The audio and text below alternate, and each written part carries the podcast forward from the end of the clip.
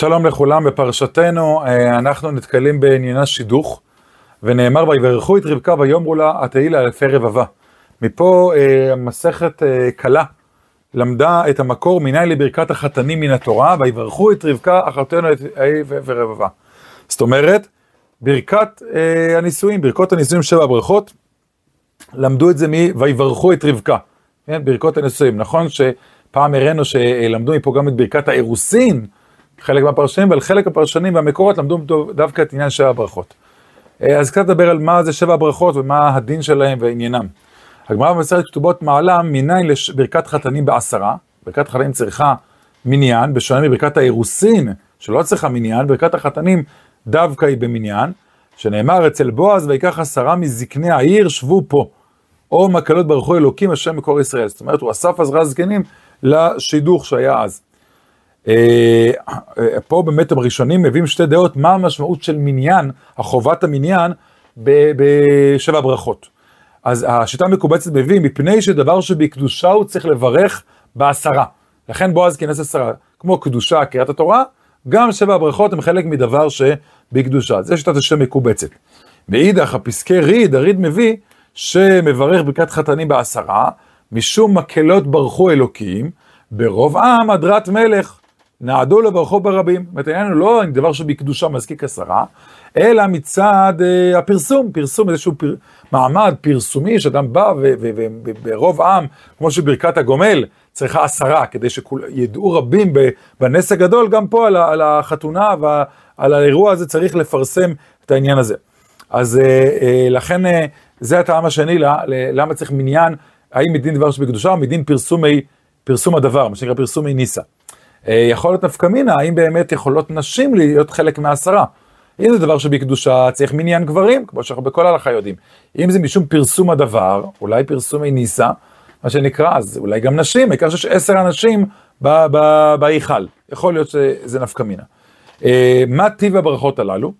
אז אומנם אה, הרמב"ם כותב שצריך לברך את הברכות הללו קודם הנישואים, ויש שפרשו באמת שהכוונה היא, כמו ברכת המצוות צריך לברך לפני, גם פה צריך לברך לפני, ככה חלק הסבירו ברמב"ם, אבל רוב הראשונים, וגם ברמב"ם ככה נטו, טענו שבשונה מברכת האירוסין, שאולי היא ברכת המצוות, ברכות הנישואים הן ברכות שבח.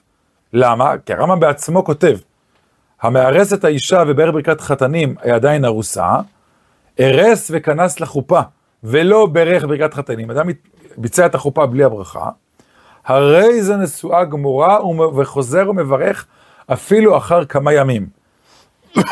זאת אומרת, רואים פה ברמב"ם במפורש, שניתן לברך גם לאחר החופה את אה, ברכות הנישואים, מכאן שזה ברכת שבח. אז אם כך באמת נראה שזה ברכת שבח.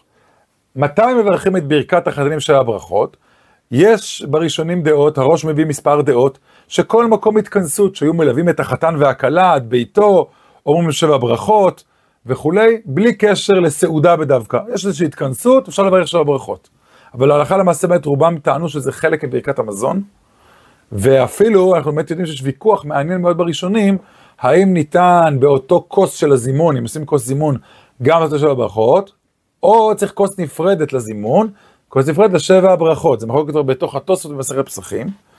אנחנו באמת פוסקים שצריך שתי כוסות, כי יש פה שני עניינים, עניין הברכה, ברכת המזון, ויש שבע ברכות שאומנם יוצאות מברכת המזון, אבל הן יחידה עצמאית. הן איזשהו עניין עצמאי, ובאמת אנחנו נוהגים ככה שיש שתי כוסות אה, נפרדות.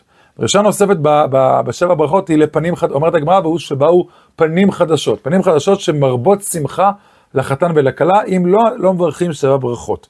בשבת וביום טוב לפי רוב הראשונים, וכך נפסק להלכה שלא כדעת הרמב"ם, גם שבת ויום טוב הם בעצמם, עצם השבת היא פנים חדשות, ולא צריך להביא אורח או בן אדם שלא היה בעת האירוע, בעת החתונה.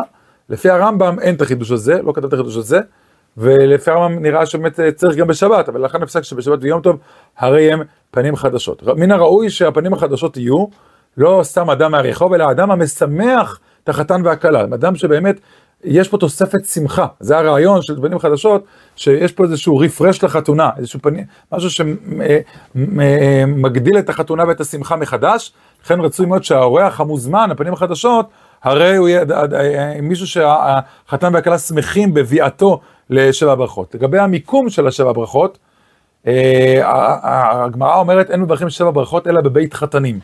ויש באמת שטענו, וככה חלק מהספרדים נוהגים, שרק או במקום החתונה או בבית של החתן והכלה, שם מברכים. כל מקום אחר לא מברכים ברכת שבע ברכות. התז באריכות חולק על הגישה הזאת, וכל האשכנזים צעדו אחריו, גם חלק מן הספרדים, שטענו שלא, בית חתנים זה לא בדווקא בית החתן והכלה, אלא כל בית שבו יש שמחה. כל בית שבו עושים סעודה לכבוד החתן והכלה, הוא תוספת שמחה, וכאשר יש פנים חדשות כמובן, אנחנו עושים שם את uh, שבע ברכות, והרי הוא מוגדר כבית חתנים, כי לא הנקודה היא בבית הפיזי של החתן והכלה, אלא באיפה החתן והכלה נמצאים, ושיש סעודה לכבודם שמרבה שמחה עבורם, ולכן לפי uh, האשכנזים לפחות, הם באמת מברכים את שבע ברכות בכל מקום מקום שבו עושים uh, סעודה ושמחה. עד כאן, שבת שלום.